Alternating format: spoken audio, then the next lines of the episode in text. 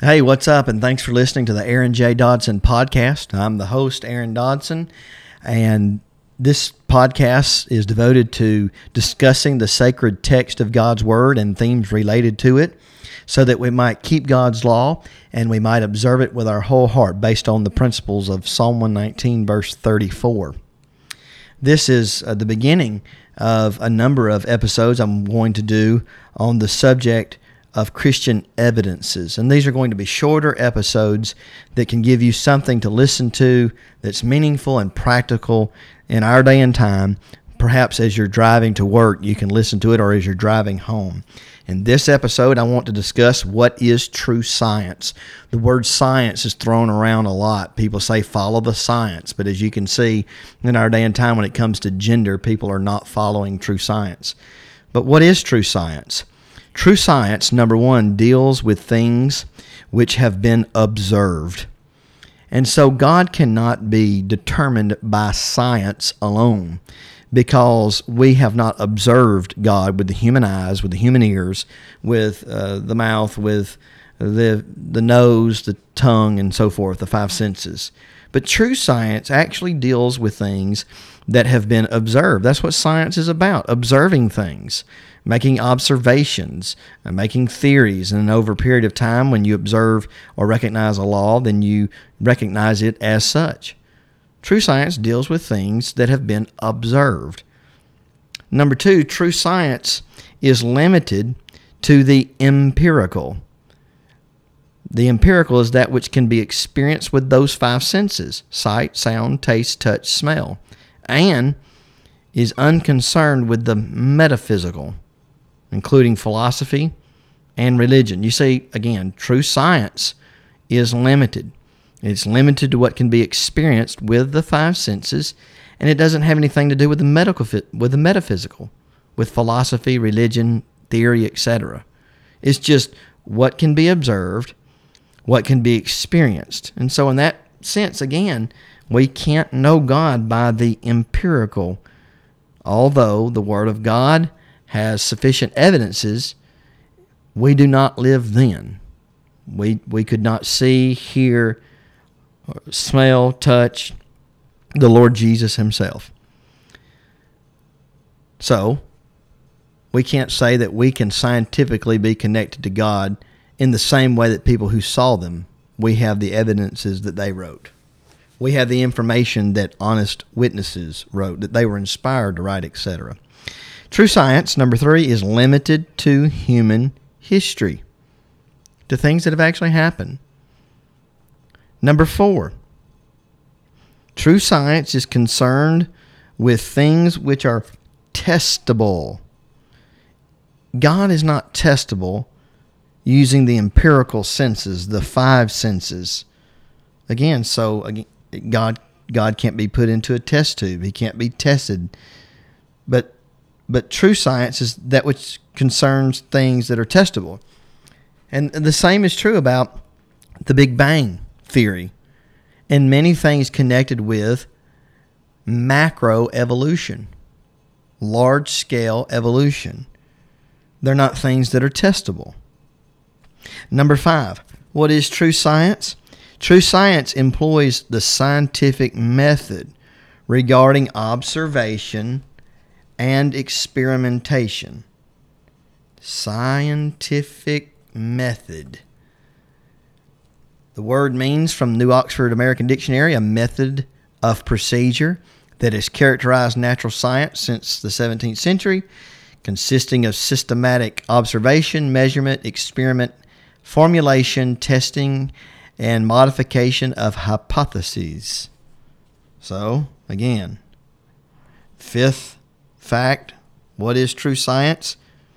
It employs the scientific method regarding observation and experimentation. Number six, what is true science? It deals with that which is falsifiable. All right. The word falsifiable is a, let's see, Falsifiability is a deductive standard of evaluation of scientific theories and hypotheses introduced by the philosopher of science Karl Popper in his book, The Logic of Scientific Discovery. A theory or hypothesis is falsifiable or refutable if it can be logically contradicted by an empirical test. Again, we the word I used a moment ago that true science is limited to the empirical. So the sixth fact here, science, true science deals with that which is falsifiable. And number 7, what is true science? True science does not concern itself with untestable assumptions. True science does not concern itself with untestable assumptions, not true science. All right, let's shift gears for a few more minutes and consider fundamental differences between the creation and evolutionary models. Worldviews, they could be called. The creation model argues that there is a creator. The evolutionary model argues the universe is self existent. The creation model says the earth is very young. The evolutionary model says the earth is very old. The creation model says there is a higher being.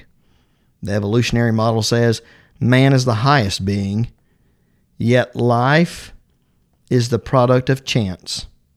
Hmm. Okay. The creation model says that life was created. The evolutionary model says again that life is the product of chance.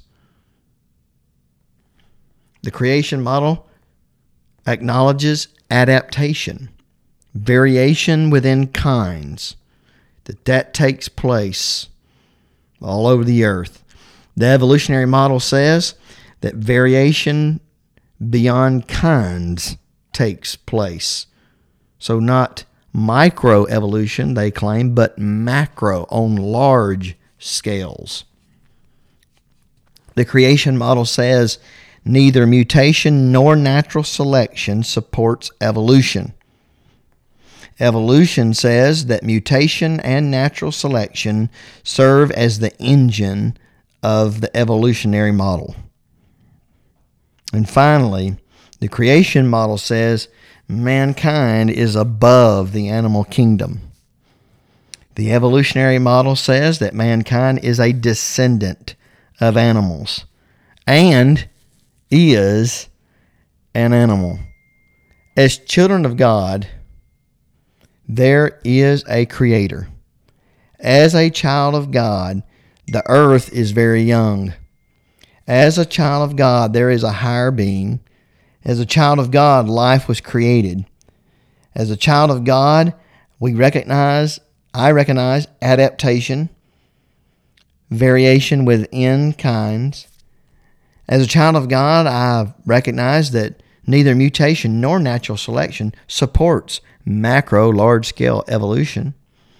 And furthermore, as a child of God, I recognize that mankind is above the animal kingdom.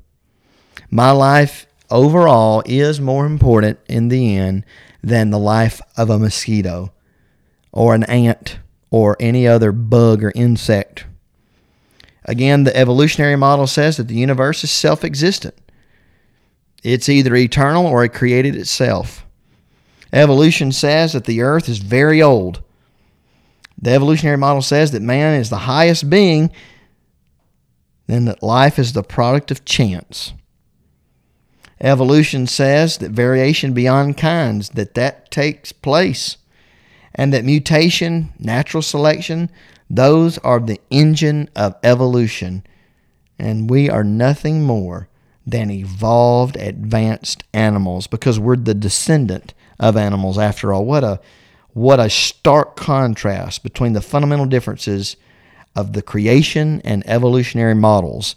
Now, I covered this in an episode just to put the information out there, just to get you to think on them.